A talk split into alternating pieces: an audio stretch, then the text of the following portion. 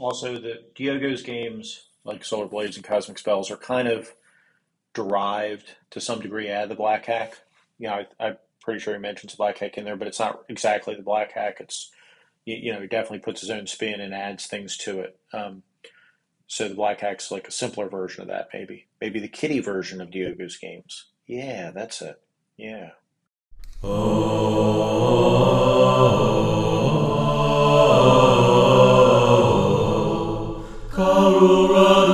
The GMologist, GM extraordinaire, the.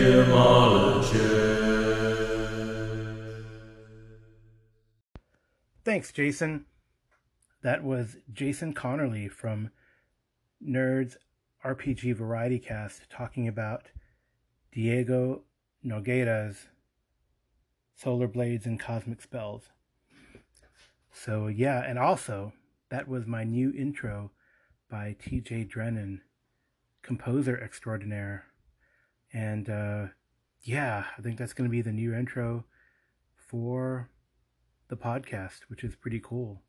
And uh, listen for the end for the cool uh, musical number that is the outro at the end of this podcast.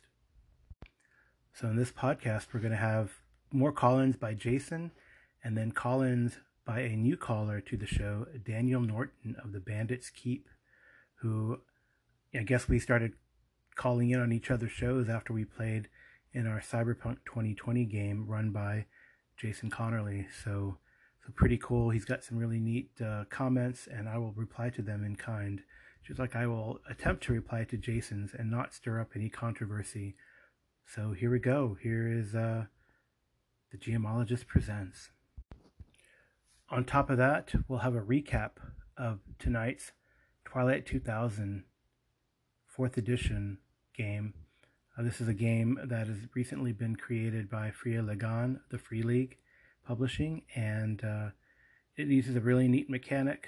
Um, the survivors, having escaped the Battle of Khalitz um, as their division was broken up, um, have picked on a couple other people who are not part of the U.S. military and have been for the last 11 or 12 days fleeing from Khalitz, heading towards the magical city of Krakow. And uh, we'll see what, how they do tonight. And I will put a recap at the end to bookmark, bookend this particular podcast episode. And then you'll hear the outro. Yay.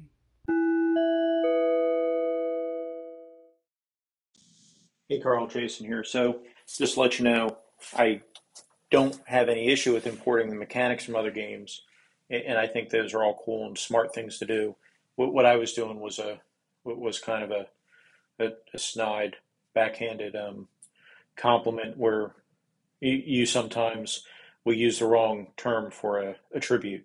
So it'll be like roll perception, but the game doesn't have perception, and then we're all looking on the character sheets. Where's perception? I don't see perception. And then Carl says, oh, well, whatever it is in this game, I mean awareness. And then we say, oh, okay, and we find the awareness skill. That's what I was saying. But I think all the things you talked about, importing the other mechanics into the games for things like chases or morale or things like that, are, are really smart things.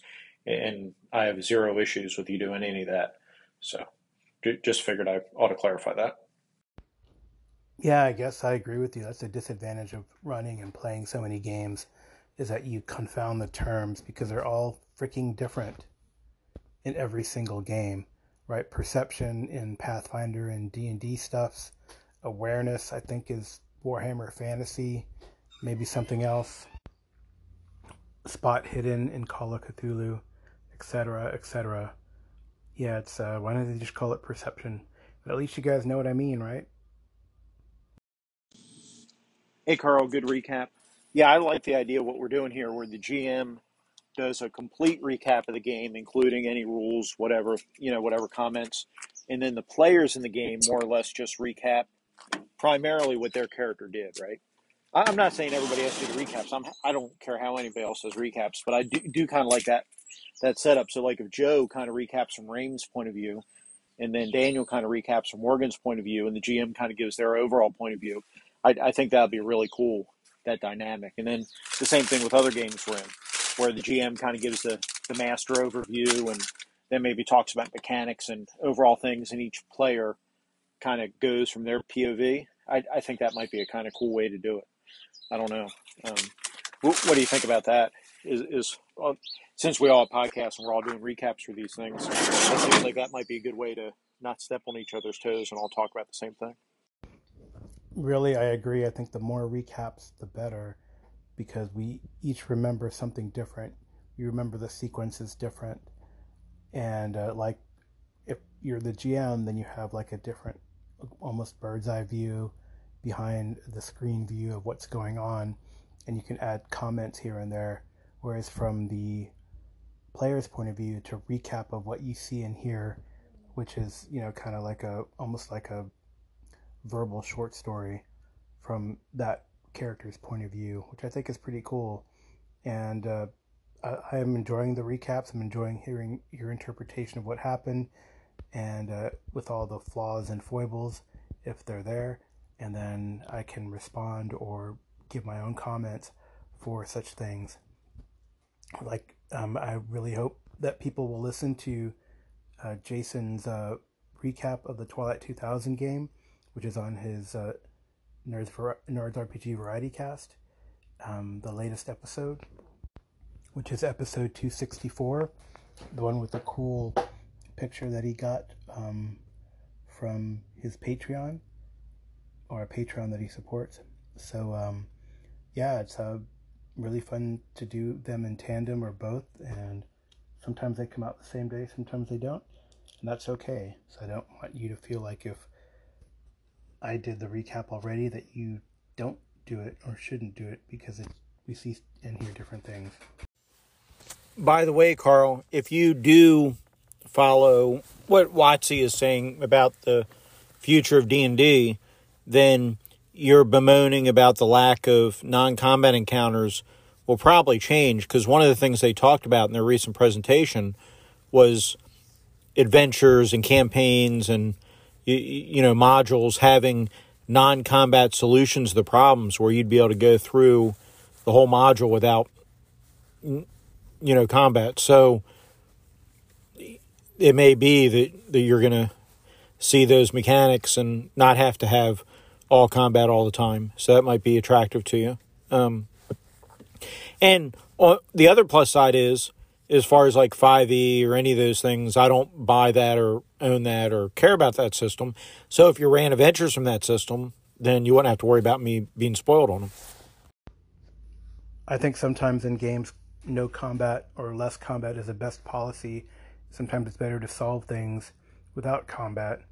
Um, and it doesn't really matter what game. It just, I feel like from 3.5, 3, 3.5 on, it should become super tactical uh, D&D at least. I mean, I know when I've been running BX, um, even more recently, not way back in the 80s, 70s, and 80s, that players still try to find ways to get the treasure without fighting, um, which is a cool thing, I think. So why not? I mean, and I guess maybe it's just what is incentivized.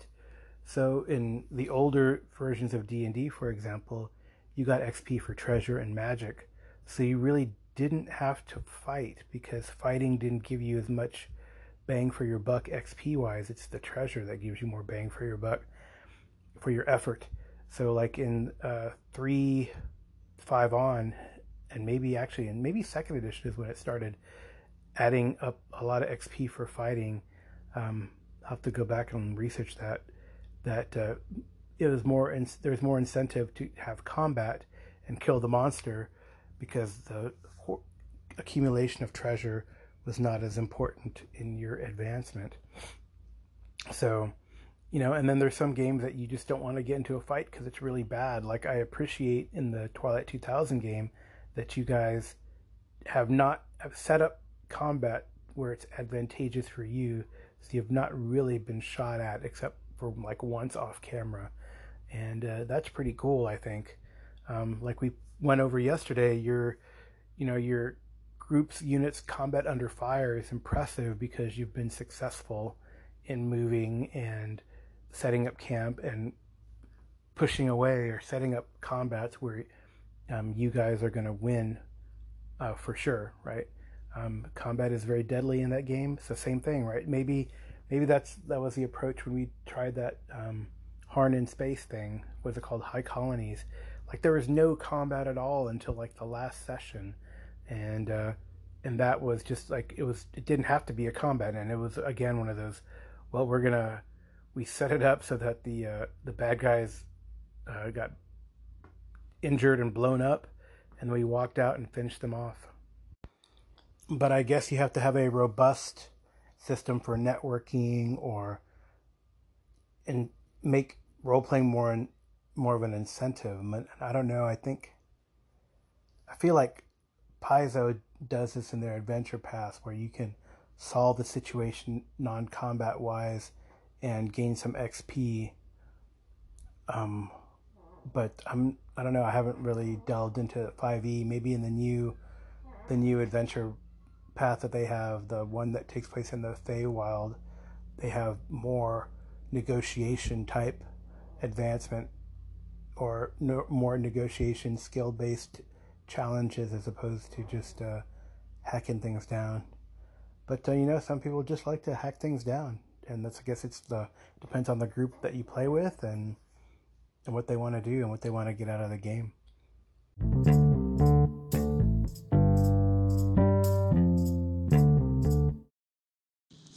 Carl, Daniel from Bandits Keep calling in. Uh, since I don't think I have any chance of catching up on all the various podcasts backs, backlogs that I've got behind on, I've decided to jump forward to the most recent ones of people so I could at least be commenting in a um, current way. But uh, you guys are talking about long term versus short term, and I, I, went through a period where I ran like tons of games. Like I just want to try a million different systems, and I think that really helped me codify what kind of systems I liked. But yeah, I'm with you guys. I prefer a longer term well, I guess to be more clear and frame this up, I still like to play like different systems as one shots or maybe two shots, but for the most part, I like to run longer games. Like I'm not into the, you know, the five or six or eight part mini campaign as much as I used to be. Not that I won't play in them, but I don't tend to run those. I either run my massive campaigns that I run, or I do one shots. I guess I'm an extremist. Yeah, there's definitely ebbs and flows for me. I much prefer a long term campaign but that seems harder and harder to come by or to finish out. I mean, I've been fortunate that I've finished out some long term campaigns, you know, like the adventure path or a really long story arc. But there's others that I'm disappointed that they kind of are on, you know, permanent hiatus. And I wouldn't mind picking those up again. And these include like a BX game set in the Broken Lands and the known worlds with the inspiration of, of the Orcs of Thar product. And um, yeah, we went for a long time with it, and then it just kind of suffered from people departing or dropping off or just having, I guess, other interests potentially. But um, and then I got into a series of one shots. I did convention stuff um, right before the big pandemic, and I enjoyed doing the one shots. But then you know, I want more. I want more than what's there. And I think the two types of games I like aside from the well, the other game aside from the long campaign that I like is I don't mind doing these mini arcs, but then we rotate the GM. So I really like our Thursday night group, and I hope Daniel that you continue on with this group so we can have you run something. Like I ran some Deadlands, now we're doing the Cyberpunk. I guess we tried with Barbarians of Lemuria, but that game is cursed, as Joe Richter will tell you. Um, but I wouldn't mind, you know, someone else. I think Joe wants to run uh, some Powered by the Apocalypse thing next. So, and then maybe we can even get the guy who doesn't have a podcast um, that has played with us on this Thursday and try to convince him to get a podcast. But he's he's got some good ideas and he's he's delving into the GM ship with 5e and wants to do other things. So um, so yeah, I think that's a good good idea and a good group too. So we can always both play and run as a GM because I think you learn how to be a better GM by playing as well. Um, and that's my opinion, and I don't know if you agree with that or not. And it'd be cool to have a discussion about it. But uh, hey, Daniel, thanks for calling um, and for being a first time caller. Probably not long time listener. I'm guessing what you said, but that's okay. Um, I love your stuff too. And everyone who doesn't listen to Bandits Keep already, that's listening to the GMologist, go listen to Daniel Norton in the Bandits Keep. Daniel has another thing to say, I guess, in response to BJ's comment from a couple episodes earlier. So I didn't catch the whole conversation, but about the live streaming. Yeah, I mean, I'm not a lawyer, but typically it, it, they wouldn't, you know, a company would be stupid to stop you from live streaming uh, playing one of their modules. I mean, you're basically giving them free advertising. So yeah, I don't think that's really an issue. Um, same thing with reviews. You know, there's kind of certain fair use thing there. Um, you can't like play music, for instance, because the form of entertainment that people pay for with music is listening to music. So you can't play music because now you're taking revenue out of the hands of the uh, the distributor of the music, right? But if if the Paizo makes their money selling the adventure paths, you're not taking money out of their pockets by watching somebody else play it. Hopefully, you're still going to want to buy it. As far as like reading them ahead of time, yeah, I mean, me as a player, yeah, I tell people if I played the module, and then depending on the module, I may decide not to play it because I know too much, or I might feel like I can play it and not reveal. It really depends on you know the module.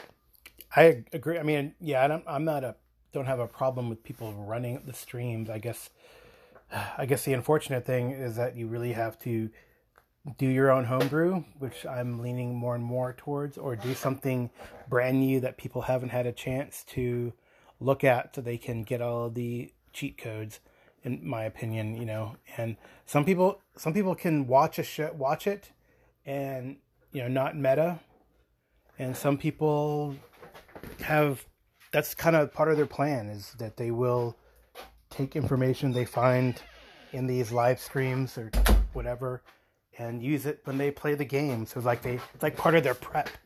It's like as if you were to go onto Wowhead and look, you know, for Worlds of Warcraft and look for all the secrets for the quest and how you figure out this quest, right? It's the same thing in my opinion.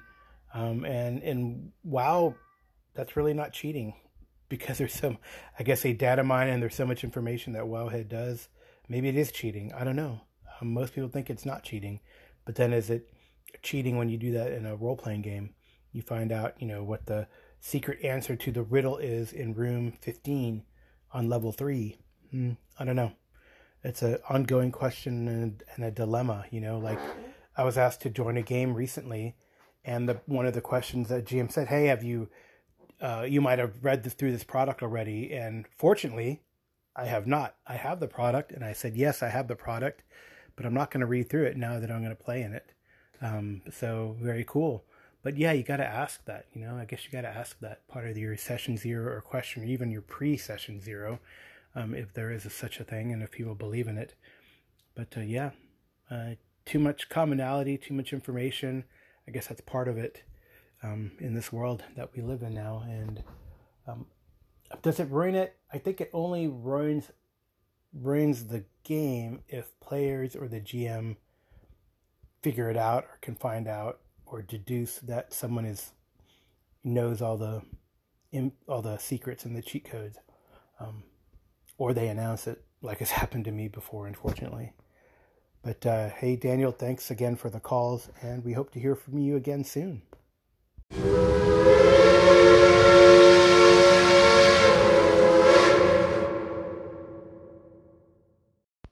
So uh, last night, like I mentioned in the intro, I was going to, I did the intro earlier, but now I'm coming to the recap of my Twilight 2000 game. It is the fourth edition using Free League, Fria Ligan rule set. And I, I just say, I, I enjoy the rule set. It does some good things. I do like the dice mechanic for skills. It works pretty well. You have an attribute dice and a skill dice, and you roll both of them together. And you're trying to get a six on the roll, which is similar but different to Savage World, where you need to get a four on the roll, but you don't roll your attribute dice. You just roll your skill dice and a d6. So, yeah, I, I don't know. I don't know what the origin of that is why you just don't roll attribute plus skill, but I guess because you could get, you know, massive more result. Um, maybe they decided that you just stick with the d6 as a wild dice in Savage Worlds, but that's a discussion for another time. So, when we left the survivors of the Battle of Kalitz, um, they're about 11, 12 days out. They've traveled towards the magical city of Krakow, and they stopped at a farm and they wanted to investigate the farm. At the farm, they found that it was occupied by uh, three children from age 10 to 15. Uh, there was like, a, I think it was like a 15 year old boy and his two younger sisters. I think that's what I decided. I'm not sure. I'll have to look at my notes. But uh, the heroes had driven down in their truck. Uh, the survivors had hidden down in their truck, and that was uh, Sam, played by Jason Connerly, and Kasha, played by my wife. And then in the back of the truck was uh, Sergeant Groot, played by um, another person who regularly plays in my games. And uh, they went down there. Kasha went up to the door, talked to the kids, kind of talked them down. They said that their parents had gone to Krakow and had not returned and told them to stay and fast. They'd them, lived, left them enough food and a shotgun, um, and they didn't want to leave because they're waiting for their folks to come back. But as the players were leaving, or while they were discussing this with the kids, uh, Sam and Sergeant Gruntz saw uh, a truck coming from the north, and it looked like a, a marauder band or a group of marauders. Um, and they called. Uh, they Sergeant Gruntz jumped out of the truck and went to go tell Kasha. They all jumped into the truck, and the marauders, four of them, jumped out of the back of the truck and onto the field. Um, but then, you know, uh, when Sam drove the truck in towards them and then into the field, he spun around the barn, and they all jumped back into the truck to uh, give chase. So you know, um, as if the farmers were getting away or something like that. Preacher says hi, by the way. So that's where we left it last time. Uh, they called on the radio to the APC, which is on the other side of a, of a hill uh, leading into the bowl, where the, the kind of bowl mini valley where the, the farm was. They radioed ahead, and then Diaz had you know gotten on the on the APC, and you know with Ronson on top, and then with Jonesy on a bike, uh, on his motorbike to the side, that kind of cr- started cresting the hill. So Sam executed a very good maneuver. I did this kind of just a couple of drive checks, and Sam got the better of it. I think what I'm deciding, there's really no guidelines. You just generally need one success on a task, but if you get an extra success, then it's a part of a special. It's like a raise and I give him like a little flair or a little special, or he can execute um, not just the maneuver that he's trying to do, for example, in the drive check, but does some, is able to do something else. So even though Jason says he's unlucky and never can roll, um, he rolled really well to not just get the attention of the guys, but to have them give chase and then to, um, right. So before they kind of took off into the front part of the you know the front field in front of the barn and farmhouse. Uh, Sergeant Gruntz jumped out to hide into the in the barn and then set up like a an ambush because the plan was to get the uh, truck out in the open. And uh, as Jason described um, and what he wanted to do, and he described this in his recap, he wanted to get the truck so that it was broadsides to both uh, Gruntz and to the APC. So again, and with he and Kasha in the cab in the cab of the pickup. They drive forward. He does a spin out move.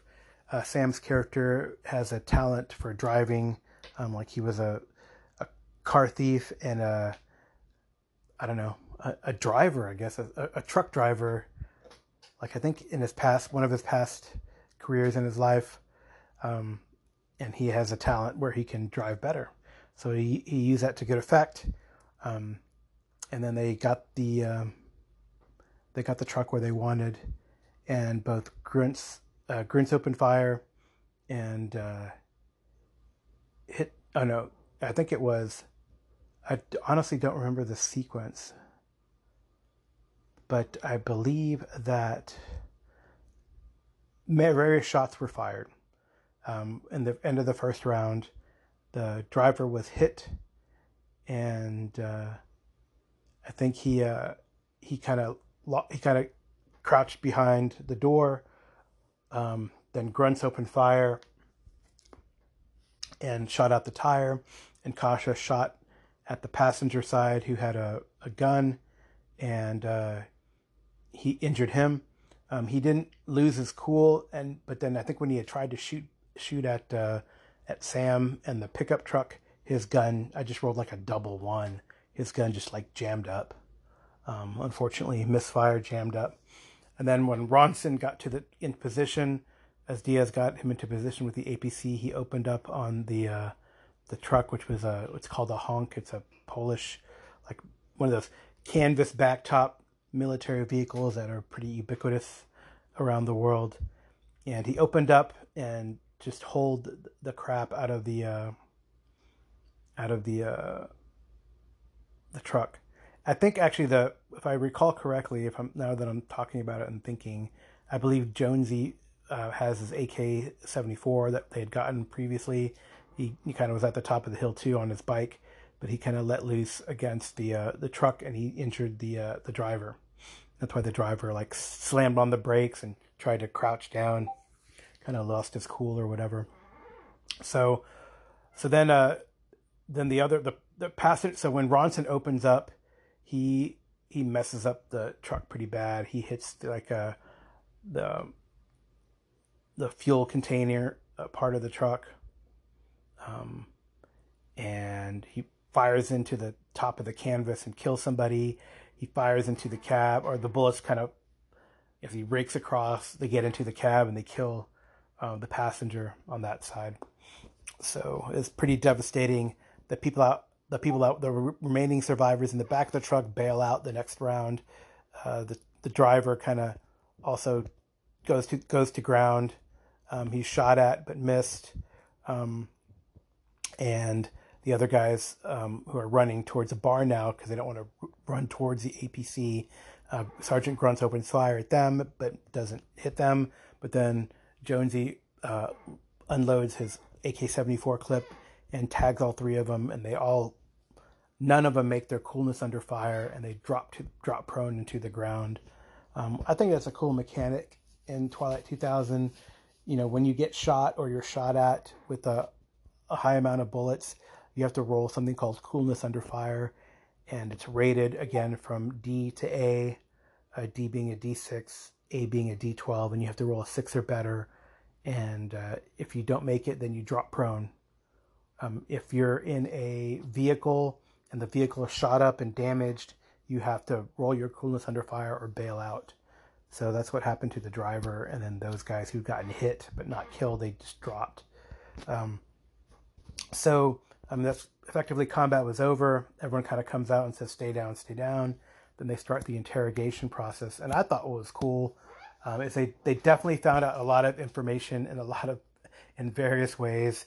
I think um, Jonesy opened up by killing one of these marauders, and then they interrogated one when he was a bit mouthy.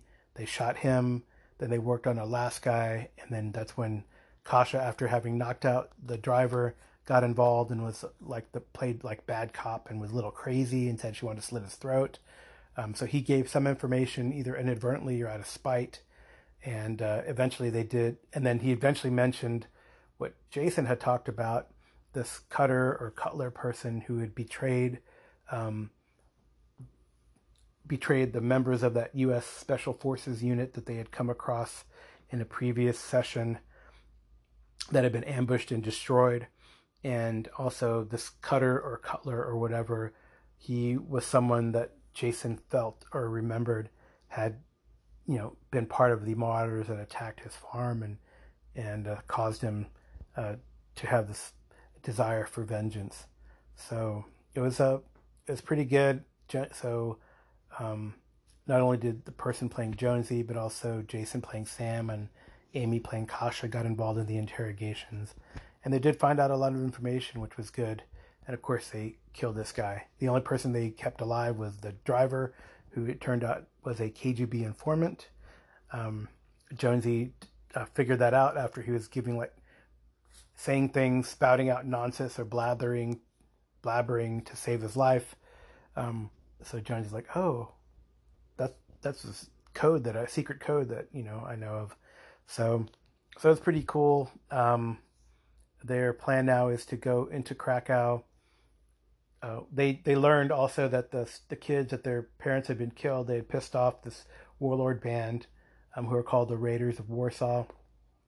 And uh, these guys were sent to run an errand up to this castle where this baron lives, literally like a castle where this baron lives, and try to recruit them for the warlords. Um, but and on the way back to destroy the farm. So they found that little tidbit out as well. So I think the next time they're going to go into Warsaw or into Krakow, sorry, and um, and you know get the proper paperwork for the rest of their convoy to go in, um, which should be pretty interesting, and then find out about who to give the Operation Reset papers to. Um, are they going to give it to the KGB or the DIA? Um, there could be CIA involved too. So I think when they get to Krakow, it's going to be a different style of gameplay. It's not going to be keeping track of food and water and ammo necessarily. I mean, they, if they get into firefights in the city, I guess you're going to have to, but it's going to be more, you know, kind of intrigue, uh, post-war uh, noir, so to speak. So I think it's kind of be kind of neat because they're still, you know, in the breakout phase, in my opinion. And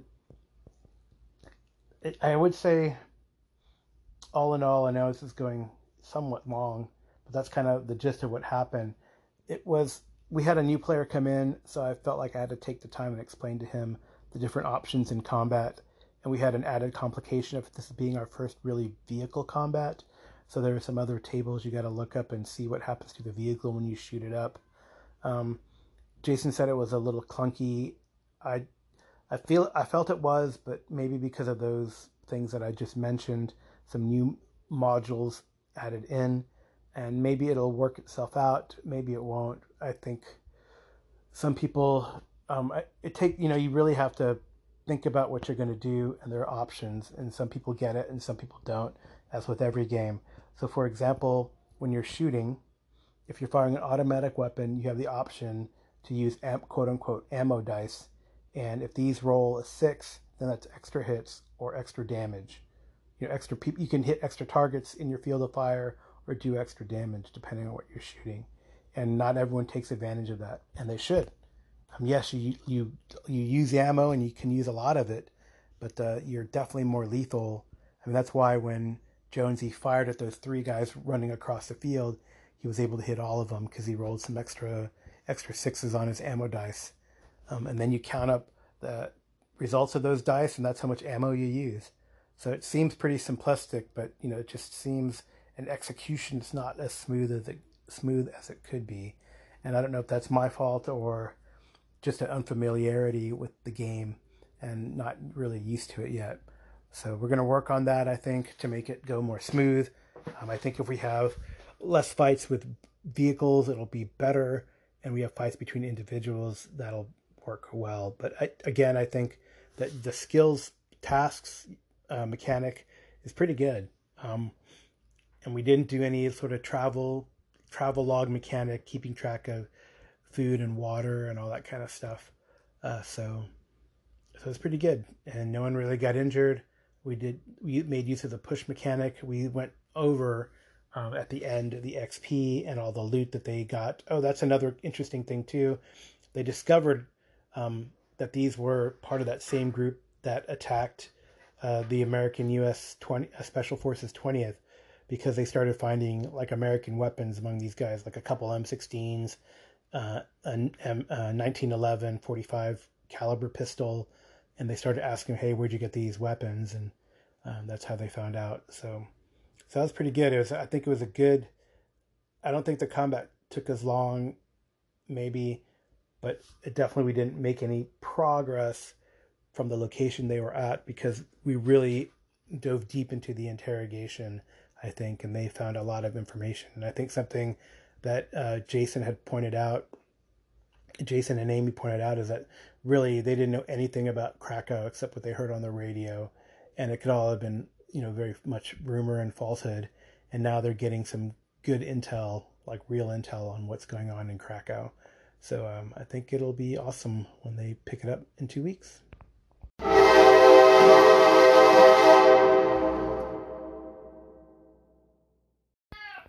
So something funny just happened. I guess my one of our cats that we rescued, his name is Preacher, and he was left by some renters across the street. He is an outdoor cat. His unfortunately, like they did like a hack job on his paws. He was declawed and left outside, uh, which is you know almost a death sentence to a poor animal if you don't feed it. But uh, we took him in, and he was walking by my shelf, and apparently he wants me to run a campaign in Kobold Midgard's verse in the Southlands because he wants me to run the City of Cats book and adventure because he knocked it over when he was rubbing up against it. So there you go. Way to go, preacher. Preacher says.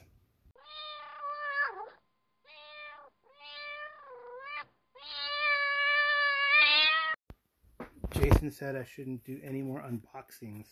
So I'm going to do a very quick, quick unripping because it's only an envelope. Your standard packaging envelope. It comes from Paizo. What did Paizo send me?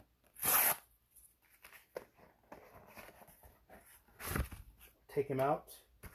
Yes, it is. Uh, I am a subscriber. I've been a subscriber forever.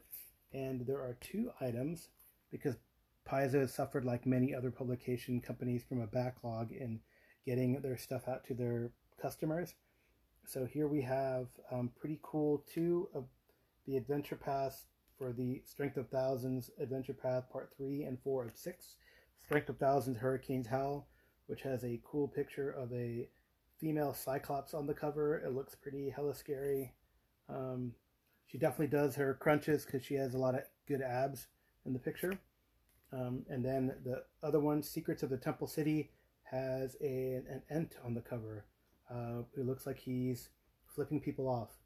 Um, so interesting choice by Paizo. Um, they must have gone to the Joe Richter School of Art um, requests because they have this tree beard looking guy flipping people off. It's not a double bird like you would expect from a Eli Manning or a nine year old Eagles fan, but um, there you go. Two products from Paizo. And I think uh, that'll be it for the, today's show. Um, I'm very glad that I was able to get this out. It's been a little bit of time. I've been trying to get out two a week, but this weekend was really busy with uh, my sister in law's wedding. But uh, hey, here we go. The GMologist has presented, and TJ Drennon will take us out. Thanks for the music, TJ.